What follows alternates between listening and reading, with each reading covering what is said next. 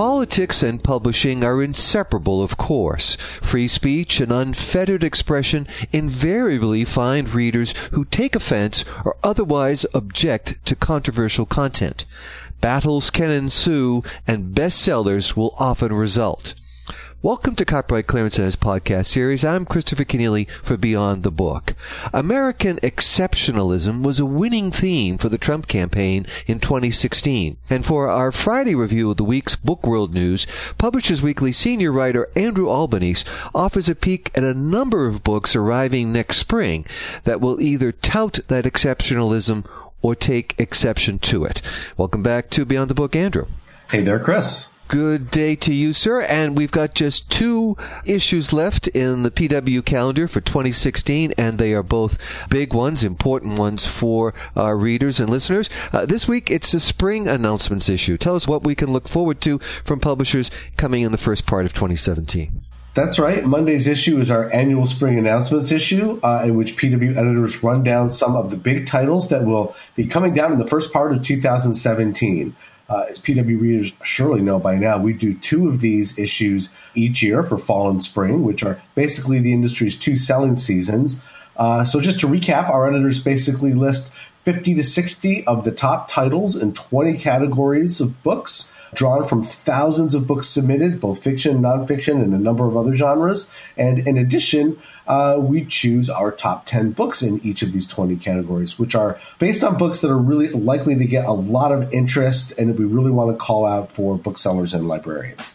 Well, certainly, Andrew, uh, this season and the coming season, the interest is going to be uh, looking towards Washington. And I know you curate a category of particular interest uh, for book readers, politics and current events. And so I'm going to guess there are some noteworthy titles coming.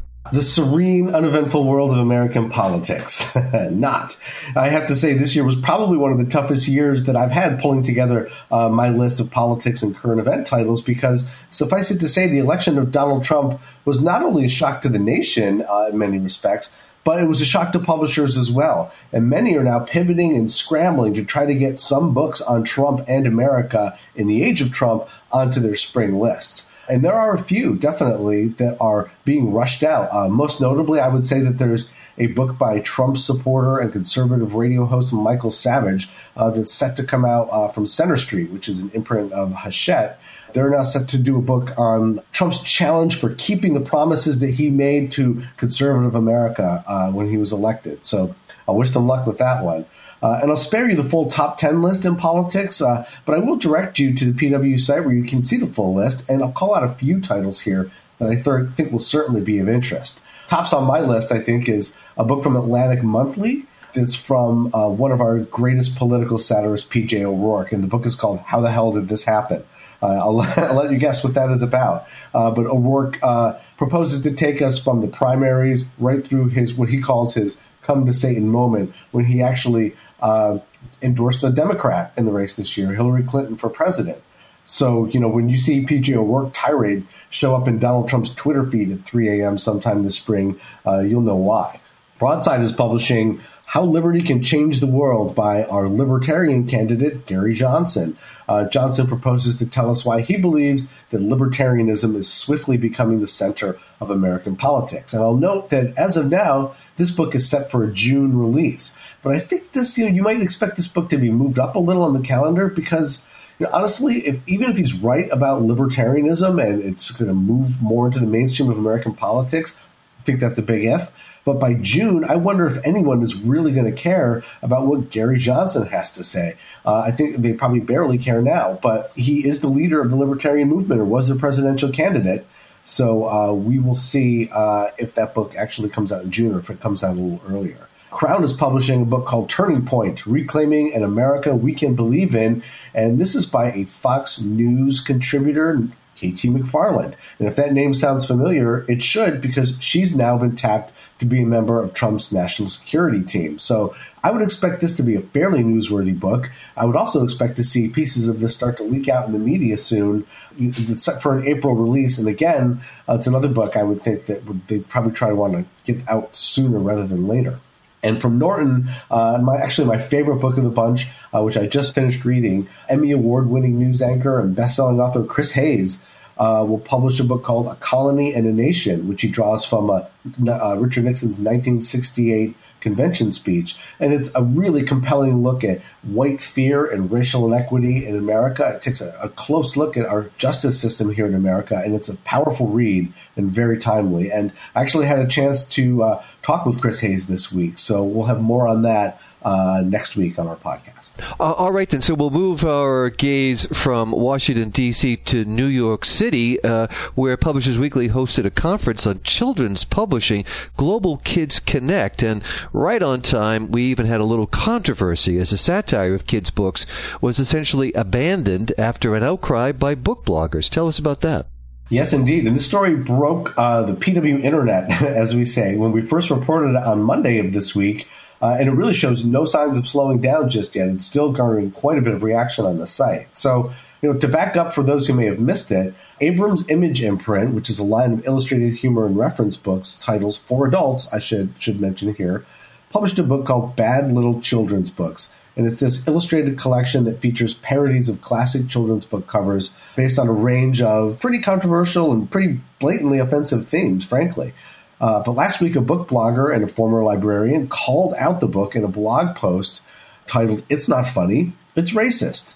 Uh, social media picked up on her post, and criticism of the book and of Abrams grew substantially on Twitter. And ultimately, this week, we learned that Abrams, at the request of the author, who uses a pseudonym, uh, the pseudonym is Arthur Gackley, announced they were not going to go back to press for the book. But of course, as is usually the case, no one is really satisfied by this result. You know, defenders of free speech, including the National Coalition Against Censorship, issued a statement in support of the book and urged Abrams not only to stand up to pressure to withdraw the book, but to, and I'll quote them here, to stand for the proposition that it is the right of authors to write as they choose and of individuals to decide for themselves what to read. And of course, for many of those who found the book offensive, uh, just letting it go out of print, as Abrams has proposed to do, isn't enough. Many want apologies, they want heads to roll, they want to continue to heap shame uh, on the editors at Abrams. And, you know, my colleague Calvin Reid followed the story here at PW, uh, and he had this frank observation. Arthur Gackley, or whatever his actual name is, he presented a series of really blatantly offensive, um, tweaked children's book covers that it would be hard for anyone really to support. First of all, they aren't that funny, though they're actually quite beautifully illustrated. It certainly isn't censorship to say that something is crap. It might be censorship to say something is crap and needs uh, to be eliminated and it's a tough one. You know, I'm very sympathetic to the need not only to be mindful of censorship, but also of self censorship. I think it's vital to a free society that authors be able to express themselves freely. At the same time, sometimes people just miss. Sometimes they just get things wrong. Uh, and that kind of seems to be what happened here. Uh, you know, in a statement, the author acknowledged as much. Uh, the author actually asked Abrams not to go back to book, and in a statement, not to go back to press, excuse me, and in a statement, uh, the author acknowledged that the book is clearly not being read by some in the way that the author had intended as satire, uh, and more disturbingly, it's being misread uh, as the very act of hate, and I'll quote here, and bigotry that the work was meant to expose, not promote. So for this reason, Gackley, whoever his name is, has asked Abrams to cease publishing the book. In their statement, Abrams said they were also disheartened by calls to stifle the author's artistic vision, but they also acknowledged that there was a sort of misperceived message of the book. And I have to say personally, I see both sides here, and I see the complicated issues. And I don't profess to have the answer uh, to this or any of these often thorny free speech issues. I think the best that we can do, in my own humble opinion, is exactly what we are doing, which is talking and arguing and criticizing and having a really robust uh, debate about what to do here. To me, that's the very essence of free speech. It's a two way street. Uh, and the important thing to take away here, at least for me, is that people have the right to publish what they want, and people have the right to shout it down if they want. Indeed, you know, uh, my rule on that is you can never have too much free speech. Always appreciate uh, not only the news, but the analysis from Andrew Albanese, senior writer at Publishers Weekly. Thanks again for joining us on Beyond the Book. My pleasure, as always. Coming next on Beyond the Book, the best way to appreciate your job is to imagine yourself without one. The best way to keep your job in publishing is to open your mind to new ideas, says Ted Hill, chair of the Digital Book World Conference, coming to Manhattan's Hilton Midtown Hotel in January. In a preview of the DBW agenda, Ted Hill explains the psychology behind an aversion to change, even when we recognize that change is necessary. In our careers, it takes the form of, of really resisting anything that tells us that the skills that made us successful today are perhaps going to be worth less in the future most of us think of our careers as building, and uh, and that what we have makes us more valuable, and we're going to get better raises and promotions and so forth. But you know, the fact is that that's not always true, especially at a time of technological change. And so we resist deeply this idea that um, perhaps we need to do things better, or or somebody else is going to to have the skills we want. A Digital Book World Conference preview coming next on Beyond the Book. Beyond the Book is produced by Copyright Clearance Center with its subsidiaries Rights Direct in the Netherlands and Ixxus in the United Kingdom. CCC is a global leader in content workflow, document delivery, text and data mining, and rights licensing technology. You can follow Beyond the Book on Twitter, like us on Facebook, and subscribe to the free podcast series on iTunes or at our website, beyondthebook.com. Our engineer and co-producer is Jeremy Brieske of Burst Marketing. I'm Christopher Kenneally. Join us again soon on Beyond the Book.